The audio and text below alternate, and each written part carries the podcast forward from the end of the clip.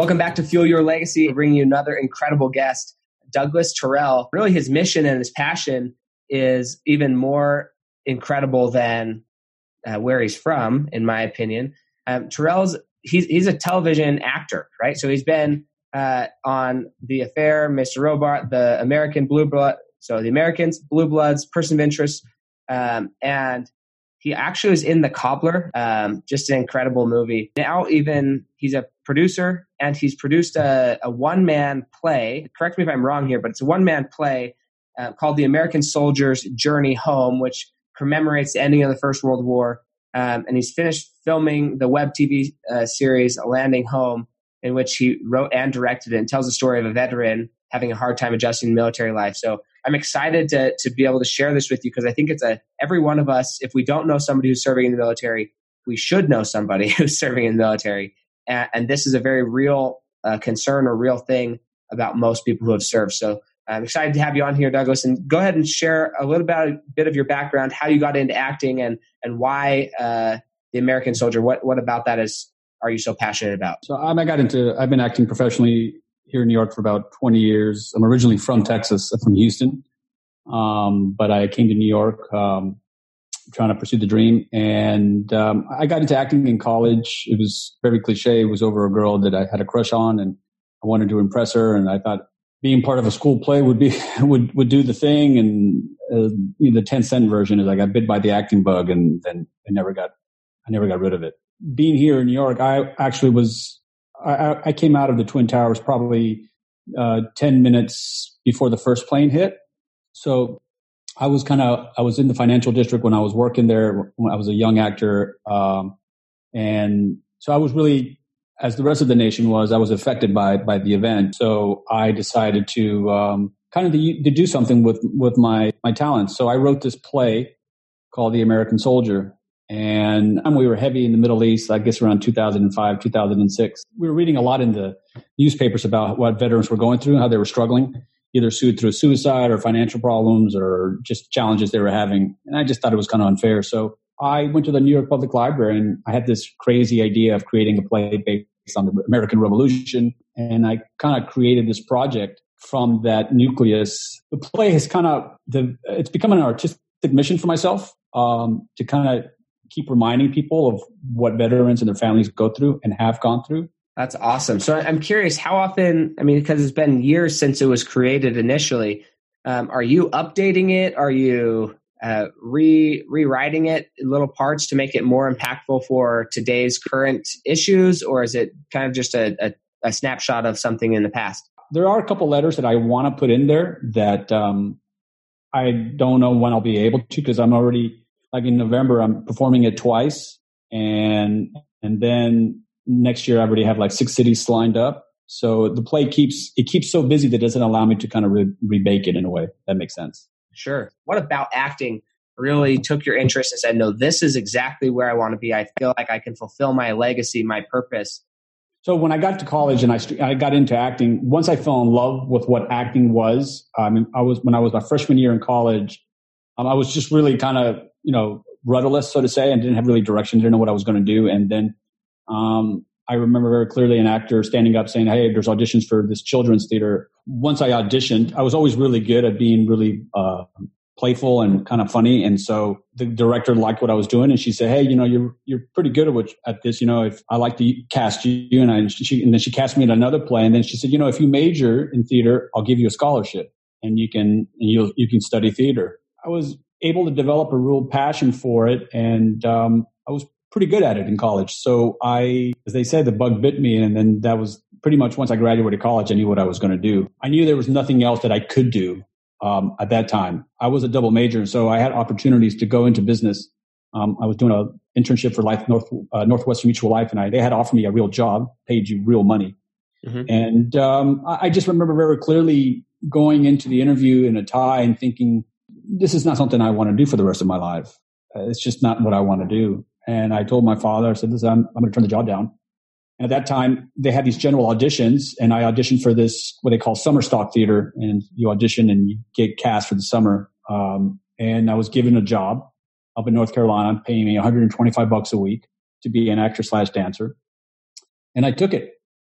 and uh, that was my first contract. That was my first real job, and uh, to this day, it's some of the most blissful memories I think about as a young actor because I was free, I was open, I had you know really no no responsibility. I wasn't married, didn't have any kids, all I was doing is making 125 bucks a week and acting up in North Carolina, and I was completely in love. And then you know that contract ended, and and I knew there was nothing else I could do. Um, and a lot of times when people ask me, could you do anything else? I personally couldn't because it would be, to me personally, it would be spiritual suicide. Um, there's not much else I could do. I just, I just wouldn't be very happy at it. And, you know, to me, at the end of the day, what's really important is that you're doing something that you absolutely love because it, it's, it's never really beneficial to do anything for only the money. Um, and that's when life really kind of presents its problems towards you. Um, stresses happen and um, you're never feeling fulfilled and it they lead you into dark places. And I know many people who have gone through those avenues. And I've just been very fortunate that I've always known instinctively pursue what I love. And it's been, and it's paid me back. I mean, it's, as I say, the acting gods have been, have been kind to me. Yeah, that, that's incredible. I love that phrase. I don't think I've ever heard it um, in context of this, but I think that's so true. You have to be insane to do it because it's hard. And if you had any sanity, you'll quit. Um, and, and the rejection is so relentless and is so, it, it comes at you in such high quantity that if you don't absolutely love this or whatever else you're doing and believing in, um, you're not going to have the, the endurance to finish. And that is usually the thing that anybody can take away from you know, this conversation is that you have to absolutely believe in what you want to do to have the endurance to finish it um, and to be fulfilled in life. Yeah, exactly. I, I love that you said you have to be insane because every great person they had a vision for what was going to come before it was ever reality and they chose keyword being chose to live in their future to live in the vision of their future rather than where they were at today. And because nobody else can see your vision and your future other than you or at least as clearly as you can then you appear as insane, yet I would argue you're the only sane person around because you're actually engaging in creation rather than reacting to your surrounding. So many people told me no that if I would have listened to them and not focused on the first step, which was actually to memorize just one letter, the play would have never become what it is today. And I was able to really just basically, you know, tune them out, tune them out and listen to my voice and really just completely only listened to myself and said, you know what? No one knows what to do with it. Everyone is telling me no. I'm going to focus on one thing right now that I have control over. And I'm going to start showing people something that I can create with it. And then from there, the yeses started to come. Then I got a director who was really interested in the work and I got a director who said, you know, that's really powerful stuff that you have. You know, you have any more? And I only got my first yes to a festival because someone dropped out of a festival. And that first yes gave me an opening and now people look at the play, you know, being at the Kennedy Center a couple times and touring and, and, and the response it gets. And now I get invitations and people don't, they think, they think that that's where I, you start, you, I started from with the play, but they don't see the incredible amount of no's that you're going to get in the beginning. And you just have to have that complete insane, insane stubbornness to push through. And whatever it is you're pushing through, not to focus on what other people are going to value or what people are going to think about it because it's really never your job to judge it. It's your job to create it and let other people judge it because they will always judge whatever you create, especially in the art. Not worrying about if people are going to think um, what you're creating is, has any value, if it's stupid or not, or if you're going to get laughed at. You know, because that usually is when you start listening to your ego when you start listening to your ego, then that's when you start making really bad decisions. And you don't really follow through on what you're trying to do. And you start second guessing yourself and you start saying, ah, it's probably not a good idea anyway. And you talk yourself out of it. Yeah, absolutely. I think that it's interesting. This, this, uh, I, I just talked to a friend about this, but the idea of no, um, sometimes people either get discouraged by no or they're, they hear the the kind of three feet from gold perspective, which yeah. is just like just keep going, just keep going. And I think what's interesting that you mentioned is um, when you heard no, you didn't just keep trying to offer the same thing over and over and over and over. Every time you heard a no, or maybe not every time, but you know, made adjustments to what you were offering to right. make it more appealing to accept. And I think so many people think, well, three feet from gold just says keep doing the same thing. I'm like, no, you keep doing the same thing that you know nobody wants. That's ridiculous. That's insanity, right? That's insanity. That's insanity, right? But if you're going to get a no, the end goal is I'm going to be on Broadway. I'm going to be in the Kennedy Center. I'm going to be traveling the world doing this way. That's the goal. Now, that's the goal. Now, how that shows up is really, as you said, dictated by your subjective audience. And so if somebody says no to the first version of it, then you just create a new version. You create, create a new version, create a new version until somebody says yes. That happens in family life, dating, doesn't matter. Everything. Everything. You have to have the ability to, it's a, it's a fine balance, but you have to have the ability to be stubborn and at the same time to listen. Right. So, you know, you're pushing through to the end goal, but you have to have the flexibility and uh, the ability to to take criticism and feedback and say, okay, I'm hearing the same note over and over and over. I should make I should turn 45 degrees, or I should adjust the combination of what I'm trying to create. Right.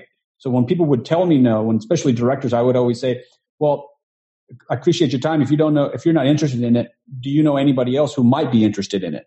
And and a lot of times, just by continually pushing through and asking for more yeses, right? You start finding enough people who believe in what you're doing to cultivate to get you to what your end goal is. But, you know, no is just a temporary opinion.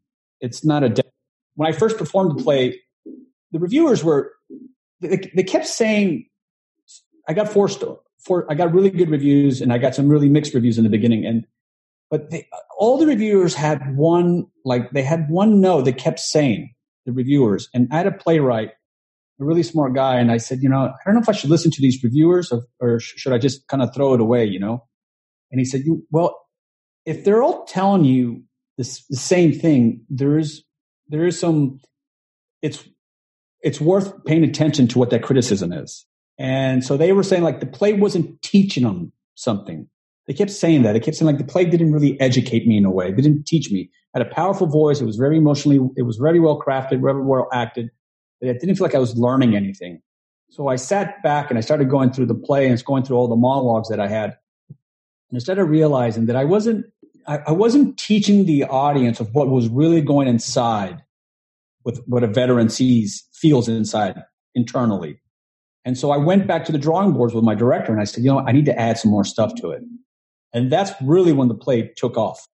But I would have never been able to get where I'm at today if I hadn't had the flexibility and not have the ego to say, I'm right, you're wrong, they're wrong, I'm right, and ignore their responses and, re- and ignore their criticism. And that's a really, that's a very valuable thing for anybody to take for creating anything. You know, you have to be, uh, if you're getting the same note, listen to it. Um, yeah. It's really important to have that flexibility. I, have seen some. I've seen sometimes when you hear those complaints um, or or constructive feedback, whatever. Yeah. Um, sometimes the response is you need to actually it, it's good response because although I, i'm trying to figure out how to say this but basically in any endeavor you need to create tribes. You need to create separation between the yeah. things that people like and things that people don't. And as you said identify if it resonates with you. If it resonates with you but it's not resonating with other people okay? And we're going to put the other people in quote in, in uh, quote marks because um, that just means that they're not your people. And sometimes you actually need to blow that thing that nobody likes. You need to blow that up and make it even more standing out so that people understand why it's there um, rather than remove it and, and not give somebody the contrast, but give somebody more of the contrast. And once somebody has more of the contrast, then they can gain that understanding. They can learn, oh, this is why that those those lines are in there because it's literally how somebody's feeling, not just a story, but these are the feelings and feelings yeah. are rarely unanimous there's almost in almost every feeling there's going to be some contrast that that's just the nature of humanity. And so um, it, it is a delicate balance. I'm curious um, for me I've, I've had to adopt forms of meditation and things to get past naysayers. In the early years how did you really learn to put down the naysayer and, and say look i'm not going to worry about your negative feedback. Did you have meditations? Did you have practices or rituals that you used to, to bolster your confidence at the same time as taking their feedback and say, okay, what, what can I alter? But I, I would write what my dreams are. I would always write what my dreams are. Um, and I used to keep a diary, a physical diary, and I would write, you know, this, this is, this is what, this, these are my dreams. This is where I hope um, I am in five years, where I am in 10 years. And I would try to foresee that. Yeah, for sure. So I'm curious uh, for people who maybe haven't heard of this play or want to see this play, um, give us a little bit more information of how we can get in touch with you if we want to watch the the short series or whatever. How do we get in touch? How do we watch what you're doing, support you in your endeavors? The website is called um, www.theamericansoldiersoloshow.com, um, theamericansoldiersoloshow.com. And in November, I'll be at the Kennedy Center on the 13th, and then I'll be in Cape Cod.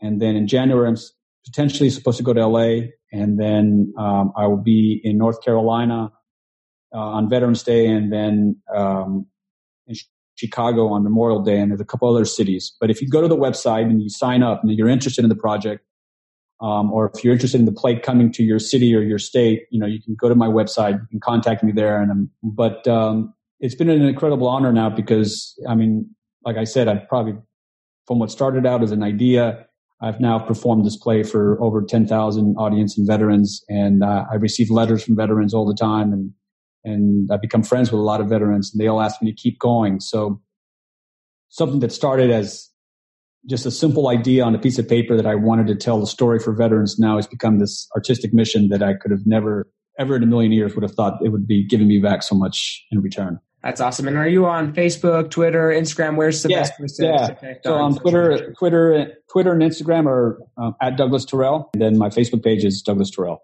Um, is it something that you do all by yourself, or do you have supporting staff and stage set and stuff that take? How many people does it take to actually put on this play? uh, it's just me. It's basically me and um, an army trunk, a World War II authentic army trunk, a six by nine American flag, and I play 14 characters. I play men, women, and children. Um, I play many different accents, and um, one cost. I use one costume, and I kind of manipulate it into many different um, costume changes. And I tell stories. I, I, tell 14 characters from every conflict, and I try to kind of give a homage of what being associated to a family member who's been in combat or being a veteran who's come back from combat. Wow, that's that's awesome. I'm gonna hopefully I'll be in a city where it's playing. That'd be fun to watch. And so, what what's one more secret that you believe would contributes to your success? Uh, a stubbornness.